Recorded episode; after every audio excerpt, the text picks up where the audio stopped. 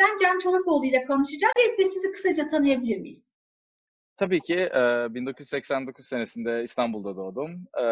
Üniversite eğitimimi Sabancı Üniversitesi'nde Endüstri Mühendisliği ve Matematik okuyarak tamamladım 2011 senesinde. Ondan sonra Stanford Üniversitesi'nde Management Science and Engineering yani yönetim bilimleri ve mühendisliği programında master programına kabul oldum. Doğrudan hiç çalışmadan aslında üniversiteden sonra Amerika'ya, Kaliforniya'ya, Silikon Vadisi'ne gittim Stanford Üniversitesi'nde master öğrenimimi tamamlamak için. Orada da bir buçuk iki sene master yaptıktan sonra aslında iş arayıp kalmaya karar verdim. 2010 senesi ve Silikon Vadisi'nin hani sunduğu fırsatlardan yararlanmak adına. Ve 9 senedir de orada yaşıyorum. Çeşitli işlerde çalıştım. Ürün yöneticisi, işte proje yöneticisi olarak. Ve son dönemde de Coinbase'de, e, bilinen Bitcoin startup'ı Coinbase'de e, veri bilimci olarak kariyerimi sürdürüyorum. Son iki buçuk üç senedir de oradayım. Veri bilimi üzerine çalışıyorsunuz. Veri bilimi nedir? İlk sorumuz. Veri bilimi e, aslında yeni bir konsept. 2010-2012 senelerinde bu şekilde söylenmeye başlanan, veri bilimi adı verilmeye başlanan bir konsept. Ama aslında düşünce olarak veya veya bir e, yaptığımız işin kendisi aslında çok da çok da yeni bir şey değil. Aslında eskiden beri her e, her şirketin birazcık yaptığı bir iş. O da e, sattığımız şeylere, müşterilerimize yaptığımız işe dair bilgi toplamak değil mi? Yani aslında her zaman her şirket bilgi toplamaya bir yerde bağımlı ve, ve topladığı bilgi ölçüsünde başarılı oluyor. Fakat eskiden yani teknolojiden, internetten önce şirketlerin bu kadar büyük ölçekte milyonlarca e, kullanıcıdan bir bilgi veri toplama şansı yoktu. Ama 2000 işte 10 senesinde internetin büyümesiyle belki 2000'lerden beri başlayan bir hikaye ama Google, Facebook gibi büyük sosyal medya şirketlerinin de yükselişiyle aslında artık dünyada çok farklı bir tarz şirket ortaya çıktı. O da milyonlarca, 10 milyonlarca, belki 100 milyonlarca hatta Facebook özelinde milyarlarca kullanıcısı olan şirketler. İkinci özelliği bu şirketlerin hani girdiğiniz çıktığınız işte belli saatleri olan bir dükkan veya şey gibi değil. 7, 24, 365 dünyanın neredeyse her yerinde e, işlem göstermeleri aslında. Bu da şu demek oluyor. Yap, yaptığı her şey bu şirketlerin müşterilerinin o dijital platformlarda, internette, web sitelerinde, app'lerde, telefonlarda aslında kaydediliyor. Nasıl ki eskiden işte sadece bir dükkandan aldığınız şeyler falan en fazla kaydedilirken şimdi girdiğiniz her şey, like'ladığınız her şey, yaptığınız her yorum, arkadaş olduğunuz herkes, girdiğiniz her arama Google'a baktığınız her resim aslında biraz distopik de duyulmaya başlıyor böyle söyleyince ama bütün bu şirketler bunların hepsini kaydediyor.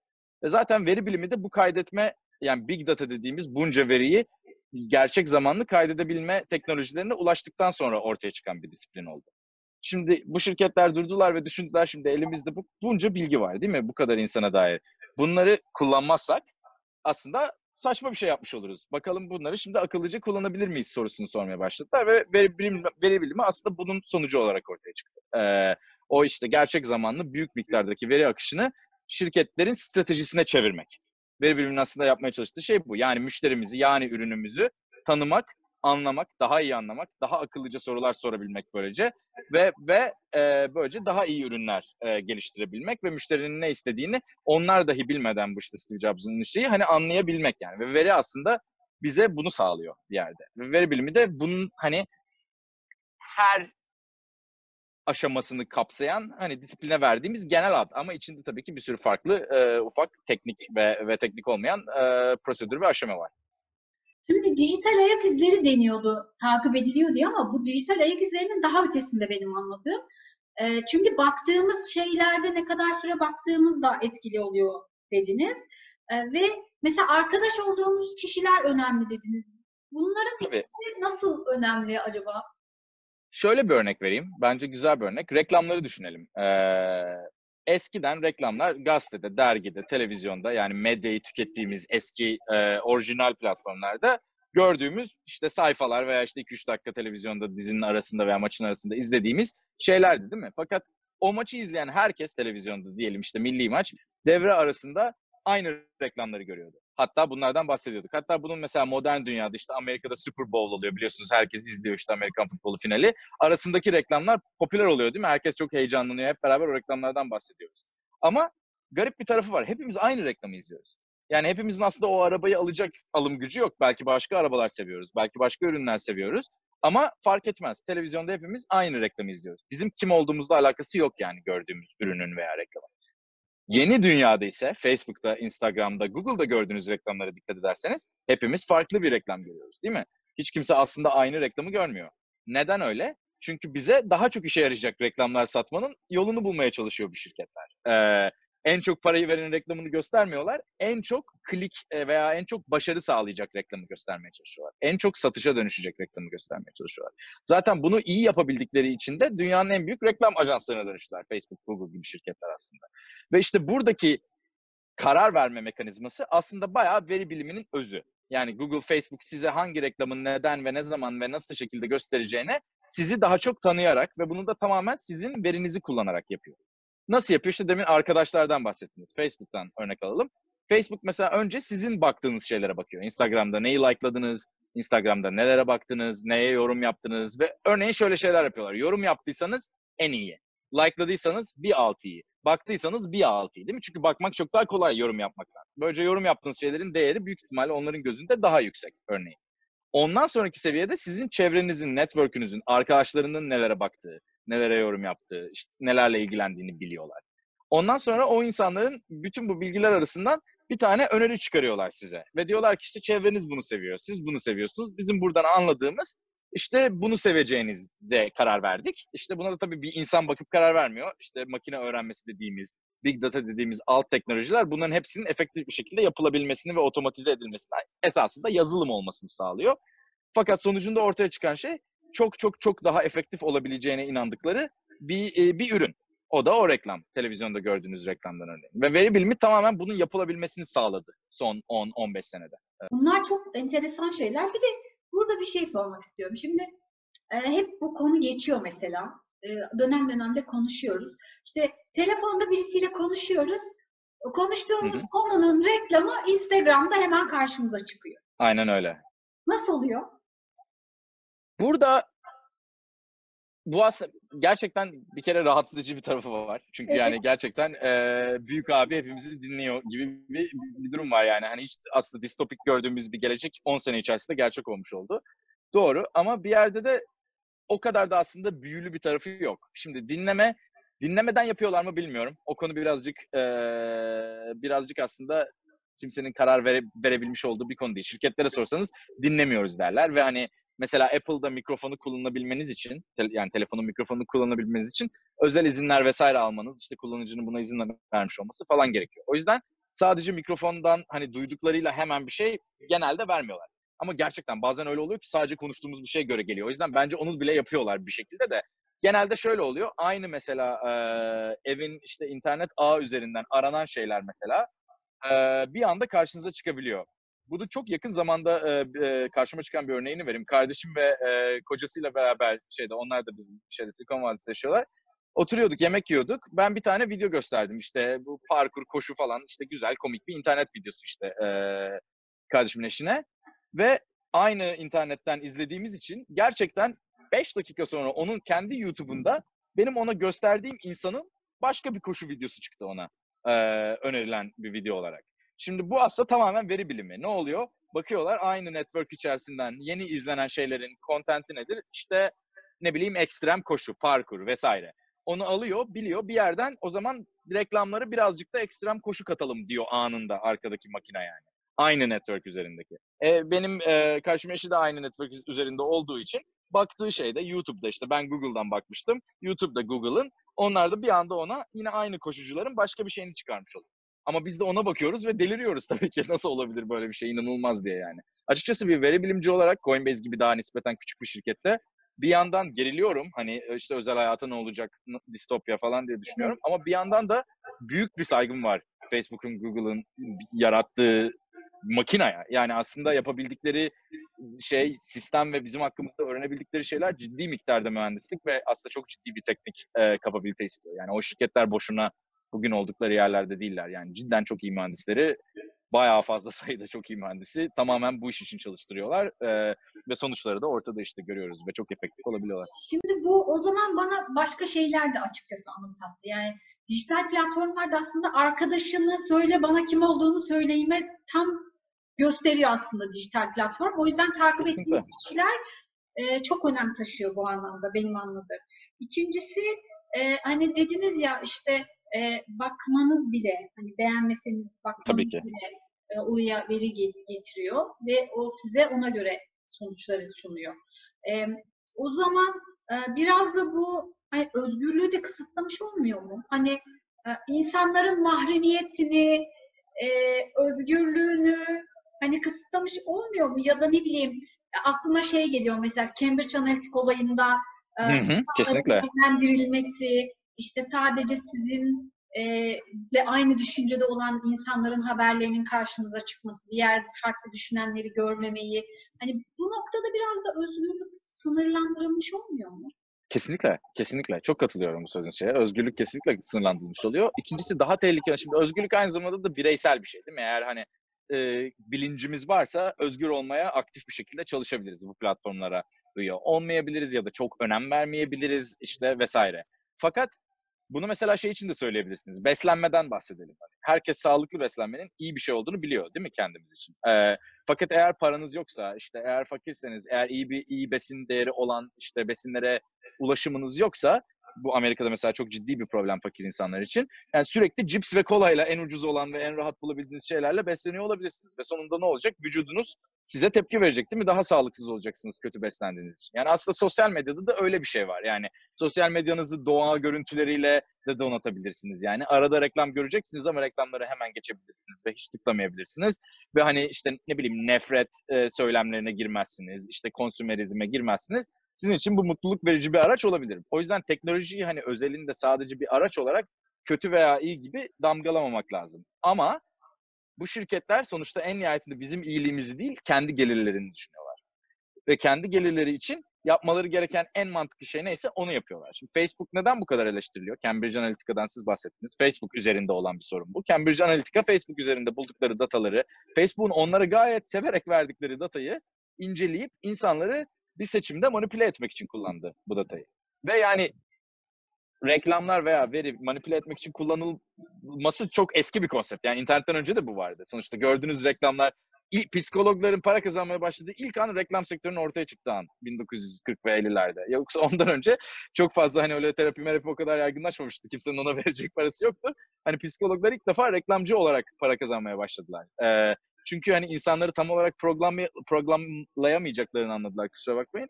Fakat bir yere kadar da bize bir şeyler beğendirip aldırabileceklerini fark ettiler. Ve televizyon reklamları, gazete reklamları bile bunu zaten yapıyordu. Şimdi bunlar aslında bu platformlar bunu son raddeye getirmiş durumda. Ve gerçekten o açıdan özgürlüğümüzü elimizden alıyorlar. Çünkü bizi bizden iyi tanıyorlar ve bizi sadece kendi çıkarları için kullanıyorlar aslında. Ne kadar çok şey alırsak, ne kadar çok reklama basarsak o şirketler için o kadar iyi ama bizim için o kadar iyi mi? Gerçekten bunu bilmiyorum. O kadar çok e, toplumu toplumda e, o kadar çok aslında araştırma vesaire varken kendimiz bile hissediyoruzdur. Yani sürekli kendimizi a başkası ne kadar çok şeye sahip ya da başkası ne kadar daha iyi hayat yaşıyor diye eksik hissedip sonra tıklayıp biz de aldığımız zaman aynı şeyleri olmayan paramızda gerçekten daha mutlu olmuyoruz. Hatta yani birazcık bunun dışına çıkıp fırsat bulup işte nasıl mutlu olurum diye odaklanan insanlar neye bakıyorlar? İşte spor yapmak, doğada olmak, iyi beslenmek, işte ekrana çok bakmamak, reklamlara çok bakmamak. Bunlar hepimizi mutlu eden şeyler değil mi? Ama oysa bu şirketler bunun tam tersini istiyorlar daha çok para kazanmak için. Ve bizim mutlu olma ve özgür olma hakkımızı aslında yani bilinçli ve ve gerçekten çok büyük global bir ölçekte kısıtlamaya çalışıyorlar. Ee, doğru, buna çok katılıyorum ve çok tehlikeli. Burada da benim soracağım iki nokta var. Ee, son dönemlerde açıkçası çok dikkatimi çeken iki nokta. Şimdi veri bilimi dedik ya, veri bilimi çok önemli. Ee, ve e, Türkiye'de şöyle bir durum var. Aslında bu dünyada da var. Farklı videolarını da gördük. İşte aslında Instagram'da insanların topluma sunduğu hayatı gerçekte yaşamadıkları. Hı hı. Aslında çok ışıltılı bir hayat sunup e, arka planda çok e, derin acıların ve yaraların yaşandığı bir süreç ve e, insanlara hani zaten sadece bilmeleri, görmeleri gerektiği kadar sunuluyor. Birincisi veri biliminde bu kandırmaya e, kanılıyor mu? Bunun gerçek e, arka plandaki gerçeği görülebiliyor mu? Bir de ikinci soru sahte takipçi satın alma olayı. Yani çünkü influencer diye bir meslek türedi. Hı hı. E, influencerlık olayı artık hani belli bir e, etik çizgi ve etik kaygı olayı kalmadı. Hani dediğiniz hı hı. gibi sanki doğalmış gibi gösterip e, aslında kullanmadıkları ürünü kullanıyormuş gibi reklamını yapıyorlar. Kesinlikle. Ve bunu yaparken de sahte takipçi satın alıyorlar, sahte yorum alıyorlar, sahte beğeni alıyorlar e, ve e, tamamen gerçeklikten ve realiteden uzak e, influencerlar var. Onu da biliyoruz. Ya da işte kendi takipçileri. Hani bir gün bir bakıyorsunuz bin takipçisi var. Ertesi gün bir bakıyorsunuz 7 bin, 10 bin, 12 bin olmuş oluyor. Ee, ve e, hani diyorsunuz ki evet bu sahte takipçi satın almış ama herkes bunu o kadar fark ediyor mu? Fark etmiyor. Peki bunların aldatmacasını da bir bilimi fark ediyor. Şöyle ilk sorudan başlayayım. Ee, ilk sorunuz açısından aslında veri bilimi birazcık kör. Yani gerçek hayatın sadece bize verdiğiniz şeyi bilebiliyoruz sonuçta. Şimdi Google, Facebook tabii birçok farklı hani işte dedim ya aynı network üzerinde başkasının aradığını bile biliyor ama çünkü herkes Google'dan arıyor. O yüzden yine Google'da olan bir şey o. Yani siz mesela işte normal hayatınızda nasıl yaşıyorsunuz, üzgünsünüz ama işte verdiğiniz postlarda mutlusunuz. Ben bunu bilemem. Ben sadece postlarda nasıl olduğunuzu bilebilirim. Hatta posta mutlu olduğunuzu da bilmiyorum. Ben aslında şunları biliyorum. Hani tabii o resmin ne olduğunu biliyorum ama yani kimse resmin kontentini analiz etmeye çalışmıyor bile. Daha çok işte ne kadar sıklıkla resim koyuyorsunuz? İşte koyduğunuz resimleri kimler beğeniyor? Ne tarz resimleri ne zaman beğeniyor? Hangi saatte daha çok beğeniliyor? Hangi coğrafyadan insan beğeniyor? Erkek mi, kadın mı beğenenler daha çok? Vesaire gibi aslında hani sizin kullanabileceğiniz basit şeyler veriliyor. Ve aynı zamanda şey bir, bir noktada da e, şeyde dikkatli olmak istiyorum. Yani tamamen suç atmak ve kötülemek istemiyorum bu platformları bu arada. Çünkü mesela Instagram'da aslında yani medyayı herkesin yaratabilmesi kötü bir şey değil dünya için. Çünkü düşünürseniz eskiden duyduğumuz sesler bir iki kişinin sesiydi. Yani beş tane, on tane ünlü gazeteci ve o dünyaya girmek çok zor. Örneğin kadın olarak yani e, eskilerde televizyonda sesinizin duyulması bir sürü adamla bir sürü çatışma gerektiriyordu yani eğer yapabilseniz bile bunu yani. Hala. O rolleri, o işleri alabilirsiniz. Hala öyle kesinlikle. Evet. Ama mesela siz şimdi kendi en azından suratınızı telefonunuza koyup çıkıp bir şeyler söyleyebiliyorsunuz ve takipçileriniz bunu direkt olarak sizden duyma fırsatına sahip. Yani herhangi bir gazetenin işte kodaman adam patronuna güzel gözükmek zorunda değilsiniz yani 5 yıl boyunca veya kahve yapmak zorunda değilsiniz vesaire. Yani o da var tabii ki hala dünyamızda bunu çözmüş değiliz. Ama en azından birazcık kendi kaderini gerçekten bir şey yapan insanların eline alma. Bunun mesela bir güzel örneği ekstrem atletler.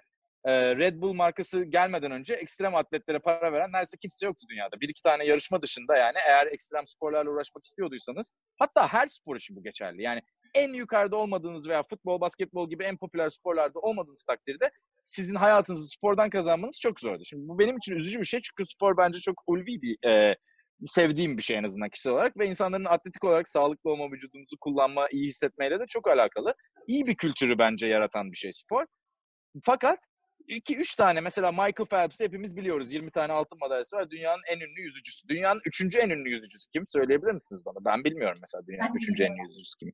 Üç yani. Yüzde değil. Üç. İki ya da. iki kim? Bilmiyorum yani. Ee, beş tane tenisçi biliyorum. Altıncısını bilmiyorum örneğin. Ee, koşucularda Hüseyin Bolt'u biliyoruz. İkinci gelen kim biliyor musunuz Hüseyin Bolt'un yarışlarında? Bilmiyorsunuz. Neden? Futbolcu bile yani en ünlü 10 tanesini 20 tanesini insanlar bilip takip ediyor değil mi? Yani aslında bu çok üzücü çünkü o insanlar reklam deal'ları şeyler şunlar bunlar almadığı zaman para kazanamıyordu. Şimdi ben mesela bir sürü ekstrem atlet takip ediyorum işte parkur vesaire yapan insan ve gerçekten sırf takipçileri aracılığıyla yaptıkları şeyi direkt olarak internete insanların karşısına koyarak hayatlarını sürdürebiliyorlar. Bu bence bir fırsat kesinlikle insanlar için ve bu bence güzel bir şey. Özgürleştirici bir şey bir yerde. Sıkıntı nerede? Aslında o ikinci söylediğiniz soruda sıkıntı birazcık gelmeye başlıyor. Ee, o da bu dünya sahte.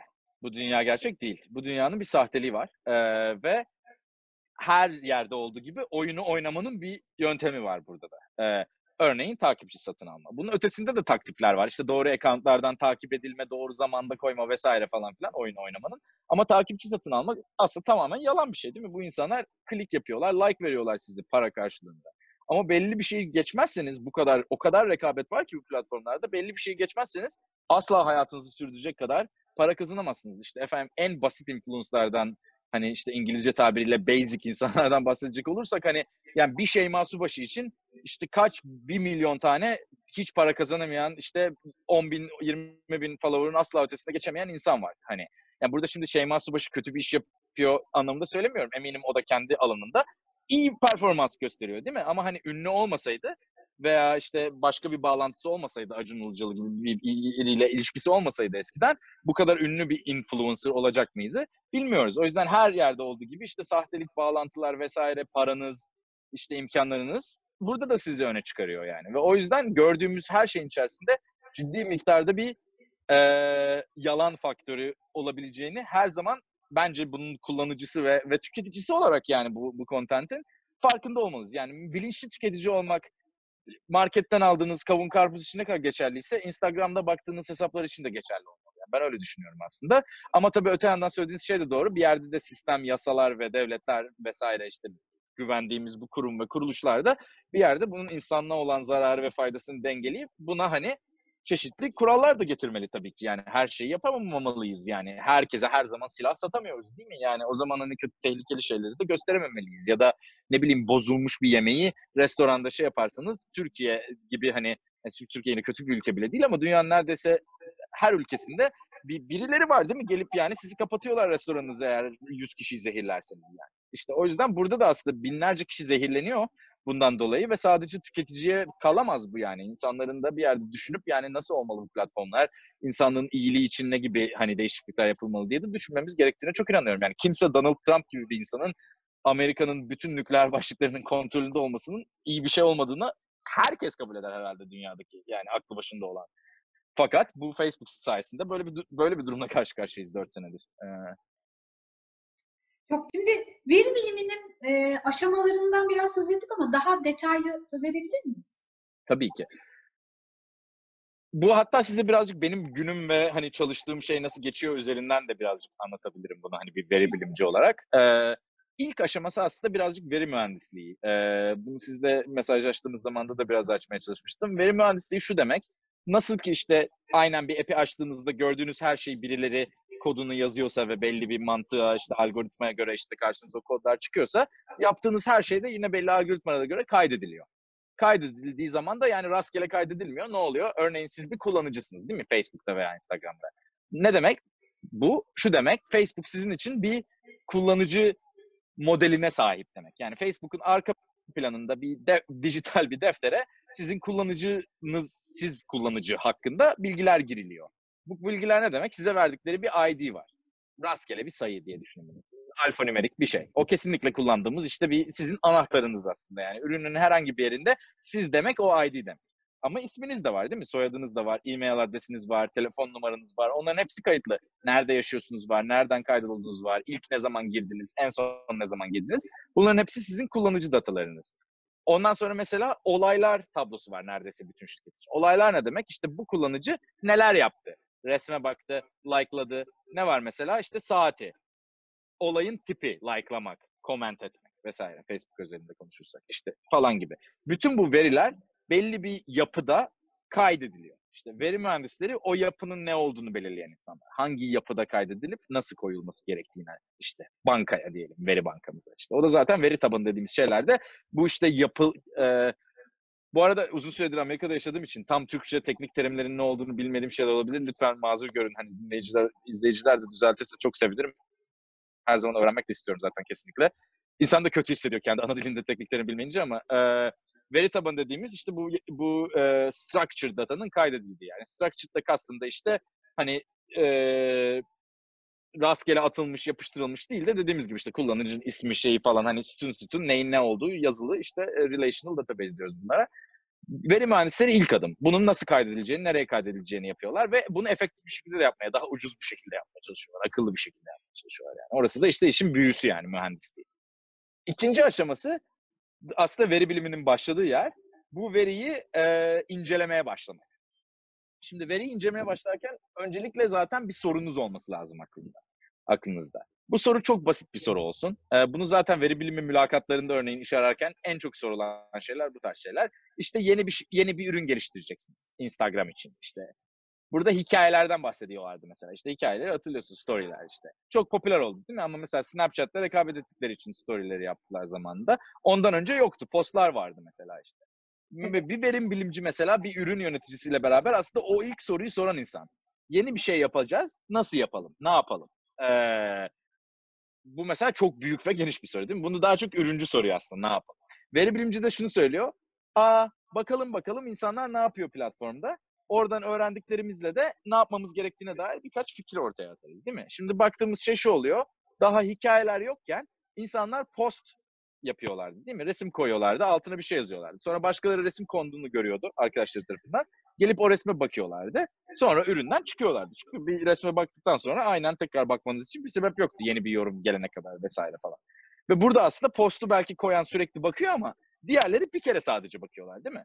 Ve ben mesela veri bilimci olarak baktım ve aa yani bir post sadece kişiyi bir kere geri getiriyor. Ve bu bizim için iyi değil. Daha çok geri gelsin istiyoruz ürünümüze ki daha çok reklam satalım ki daha çok para kazanalım vesaire. Zaten hep o var arkasında.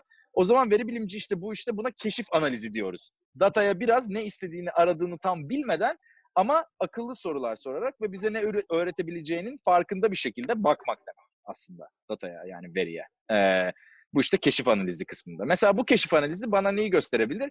İnsanlar daha çok zaman geçirsin istiyoruz üründe. Bu önemli bir şey. Cevabını getirebilir. Üçüncü aşaması bunu nasıl yaparız aşaması aslında. Hani ve yaparken veriyi nasıl kullanırız aşaması. O da aslında biraz deneme, yanılma ve test etme aşaması diyebilirim yani birazcık. Ee, o da şöyle, hikayeler deneyebileceğimiz şeylerden sadece bir tanesi. Değil mi? Başka bir sürü şey de yapabiliriz ya da başka bir yerde gösterebiliriz hikayeleri. Daha post gibi yapabiliriz. İşte gerçek zamanlı olabilir. Belki ünlülerin broadcast etmesi daha güzel olabilir. Mesela herhangi birinin broadcast etmesinden yani vesaire gibi bir sürü farklı fikrimiz olabilir. Orada veri bilimcinin yapması gereken bu fikirleri denemek. Yani fikirlerle gelmek değil. Fikirlerle gelmek veri bilimci de yapabilir, ürüncü de yapabilir fark etmez ama veri bilimcinin önemli olanı fikirleri deneyeceğiz. Hangisi daha iyi performans gösteriyor ona karar vermek yine veriyi kullanarak. O da yaptığımız aslında benim işimin en büyük kısmı hani bu deneyleri sürekli denetlemek, sürekli hangi taraf kazanıyor, hangi hangisine karar vermeliyiz şeyi işte onları bakıp diğer üründe çalışan işte ürün yöneticileri, işte e, businessçılar vesaire mühendislere işte bakın böyle bir şey öğrendik. Bakın böyle gidiyor bu deney. İşte şuna karar vermeliyiz. Bu beklediğimizi göstermedi. Aa şaşırtıcı bir sonuç aldık. Ya da beklediğimiz şeyin ta kendisi oldu gibi e, çıkarımları yapmak veri bilimcinin de işte son görevi yani aslında birazcık. Böyle e, hedef kitleye yönelik e, tam 12'den vurmayı sağlıyorsunuz.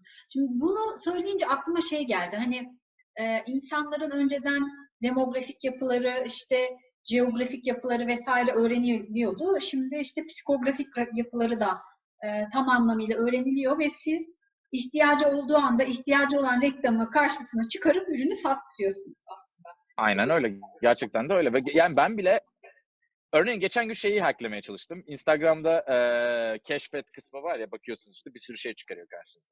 Ve orada yani mesela iki tane lahmacuna bakıyorsunuz her şey lahmacun oluyor değil mi? Ya da işte iki tane egzersiz yapan işte e, fitness işte influencer'ına bakıyorsunuz.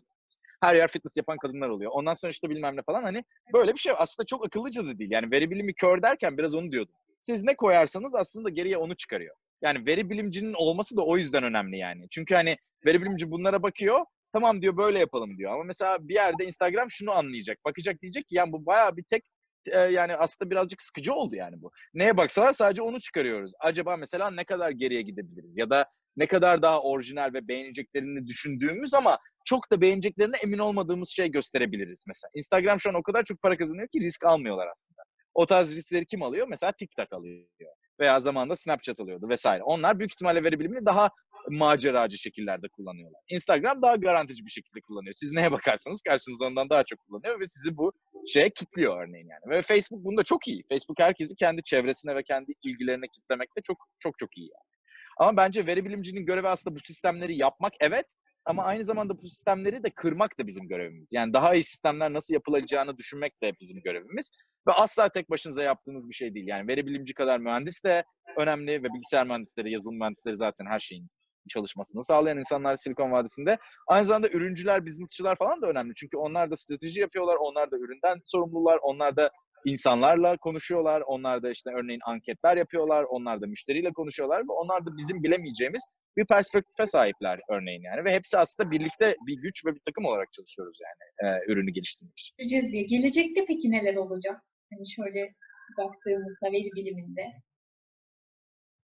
şu an en heyecan verici gelişmeler, birazcık daha teknik şeylerden bahsedecek olursak, e, şu an hala gerçek zamanlılıkta mesela Facebook'ta, Google'da çok iyi yapıyor olabilirler de mesela Coinbase üzerinde veya küçük şirketlerde o kadar çok paranız ve o kadar çok insanınız yoksa sizi çalışacak zor olan bir şey var. O da bütün bunları çok çok çok gerçek zamanlı yapmak. Ya örneğin Coinbase'de benim yaptığım veri bilimi genelde dün olan her şey ve geçmişte olan her şey kaydediliyor. İşte gece boyunca işte kaydediyoruz ve bir formata sokup bana veriyoruz. Ben bir gün boyunca onları inceliyorum işte bir hafta boyunca işte bir şeyler yapıyoruz, deneyler yapıyoruz vesaire. Ondan sonra ertesi gün işte tekrar bakıyorum ne oldu, tekrar bakıyorum ne oldu ve karar veriyorum yani. Aslında bunun ileride gidebileceği yer teknolojinin gelişmesiyle benim kararlarımı böyle bir saniyede iki saniyede verebileceğim ve verdiğim anda etkilerini direkt görebileceğim sistemler. Yani mesela Facebook, Google bunu birazcık yapıyor ama otomatize yapmak zorundasınız. Yine ben kendim karar veremiyorum. Yani bunu birazcık anlatması zor ama şöyle düşünün. Hani olay tablosundan bahsettik ya sizin yaptığınız bütün her şeyi kaydedin. Ee, bunu ben mesela bugün girip baktığımda dün geceye kadar olan kısmını görebiliyorum. Şu an ne yaptığınızı göremiyorum mesela. Ya da görsem bile ee, onu kullanarak bir şeyi hemen yapamıyorum. Yani bir şey yaptığım zaman yine bir zaman alması gerekiyor o deneyin başlayıp size ulaşması vesaire falan için. Bunları biz teknolojisini o kadar geliştirebilirsek aslında mesela hiç veri bilimciye de gerek kalmayacak. Ürünün sorumlu olan insan aslında gerçek zamanlı böyle bir ah işte bunlar bunlar akıyor, bütün veriler akıyor ama bunu anlayabileceği bir şekilde görüp ilgileyip işte makine ona hani işte makine öğrenimi kullanarak makine ona işte bütün o olay, olan olayların hani anlayabileceği bir özetini verecek ve gerçek zamanda bir karar verebilecek o ürünü yöneten insan yani ve o anda ürünü kullananlar bir anda önlerinde bir şeyin değiştiğini görebilecekler. Mesela bu kadar hani hızlı mühendislik moduna ne zaman geçebiliriz bilmiyorum ama yani aslında teknolojinin ve dijital teknolojinin ilerlediği şey hani her şeyin daha da sıkılaştığı, daha da gerçek zamanlı olduğu, daha çok verinin daha hızlı aktarıldığı bir gelecek yani aslında. Hani şimdiki gibi ama daha çok ve daha hızlı ve daha efektif diyebilirim yani. Ve daha ucuz. Ya ucuzluk mesela dışarıdan bakanların düşünmediği bir şey ama aslında şirketlerin en çok düşündüğü şey bir şeyin ne kadar e, fiyatının ne olduğu yani. Ve bütün bu teknolojiler para yani ne kadar hızlı işte olay stream etmek isterseniz, ne kadar çok data kaydetmek isterseniz bunları sizin için yapan şirketler var. Yani hiçbir şey, ya Google, Facebook değilseniz kendiniz yapmıyorsunuz onları zaten. Coinbase olarak biz bir şirkete gidiyoruz. Örneğin Snowflake diye büyüyen bir şirket var. Onlar veri tabanı şirketiler. Veri tabanımızı onlar yapıyorlar e, Amazon bildiğiniz gibi e, yani mesela Amazon herkes market olarak biliyor ama aslında Amazon Web Services diye bir tarafı var. İnternetin neredeyse hepsi Amazon'un serverlarında çalışıyor. Biz de dahil yani. Biz Amazon'a sürekli para veriyoruz ürünümüz çalışsın diye örneğin. Ve, ve bilgimizi saklasınlar diye kendi işte e, şeylerinde, veri e, ağlarında ve işte şeylerinde, veri tabanlarında yani. Onlar o, onu bir kaynak olarak satıyorlar bize işte. Ve bütün bunları da yani ne kadar e, bütün bunların ne kadar pahalı olduğunu biz sürekli düşünüyoruz ve hatta örneğin e, data içerisinde terfi olmanın bizim şirkette en iyi yollarından biri şirkete para kazandırmak. Yani kullandığınız bir teknolojiyi daha ucuz bir versiyonuyla değiştirebilirseniz çok iyi ve çok seviyoruz bunu yani. Hani onlar da çok önemli consideration'lar teknoloji için özellikle yani. Son bir şey söyleyecek olursam, hem teknolojiyle alakalı hem veri bilimi hem kripto ile alakalı arada sırada gelip işte Sabancı Üniversitesi'nde başta olmak üzere öğrencilerle falan konuşuyorum lise veya üniversitede olan ve gördüğüm bir şey var. Türkiye'de özellikle çok gördüğüm bir şey var. Biz kendimize güvenmiyoruz. Bir millet olarak e, kendimizi ezik ve aşağı görmek, hani tabii ağzı olan konuşuyor, onu, o bir kenara ama özellikle de eğitilmiş, okumuş kısımda kendini eksik görme bence bizde çok var. Açıkçası 10 senedir Silikon Vadisi'nde yaşayan ve çalışan bir insan olarak insan her yerde insan ve bizim ülkemizde çok başarılı, çok mühendis var. Bence çok çok çok başarılı olabilecek, çok girişimci var. Bence kendisini e, gerçeği çok önemseyen, e, iyi şeyler yapmak isteyen ve asla hiç kimseye zarar vermeden başarılı olmak isteyen, dürüst e, ve ve aslında başarıyı hak eden çok fazla insan görüyorum yani buraya geldiğim zaman. Ve hani çok istiyorum ki küçümsemeyelim kendimizi. Yani gerçekten ben 10 sene Silikon Vadisi'nde yaşadıktan sonra hiçbir şekilde Kaliforniyalıların veya Amerikalıların bizden iyi olduğunu düşünmüyorum. Belki tek yaptıkları iyi şey şu, e, kısımcılığa, tarafçılığa, takımcılığa o kadar prim vermiyorlar belki ki şu an bu değişiyor Amerika'da ve o yüzden Amerika kötü bir yere gidiyor. Sadece merite bakıyorlar, yapabildiğiniz işe bakıp ona göre size iş veriyorlar ve belki tek farkı o Türkiye'de bizde çok hani, hani onun dışında bence bizde çok ciddi bir potansiyel var. Yani mühendislik olarak da var, teknoloji olarak da var, akıllı insan olarak da var, genç insanımız olarak da var. Ben bu ülkeye geldiğim zaman açıkçası ah iyi ki kaçmışım bir kere bile demedim son 10 senede. Bütün politika, bütün her şeye rağmen yani ah işte keşke burada kal- kalsaydım da daha güzel şeyler, daha büyük şeyler yapsaydık. Buradaki dinamizm ve heyecan beni Amerika'da Silikon Vadisi'nden neredeyse daha fazla heyecanlandırıyor. O yüzden örneğin pandemide şansını bulup da 2-3 ay gelmek benim için önemli bir şanstı. Burada da ne gibi işler yapabiliriz, ne gibi insanlarla tanışabiliriz? Çünkü ben de merak ediyorum. Ve hepimiz de gerçekten oradaki göçmenler olarak da ülkemize faydamız dokunsun istiyoruz. kaçıp gitmek istemiyoruz yani. O önemli bizim açımızdan. Hani bunu da söylemek istedim son bir not olarak. Çok teşekkür ediyorum. Ben teşekkür ederim.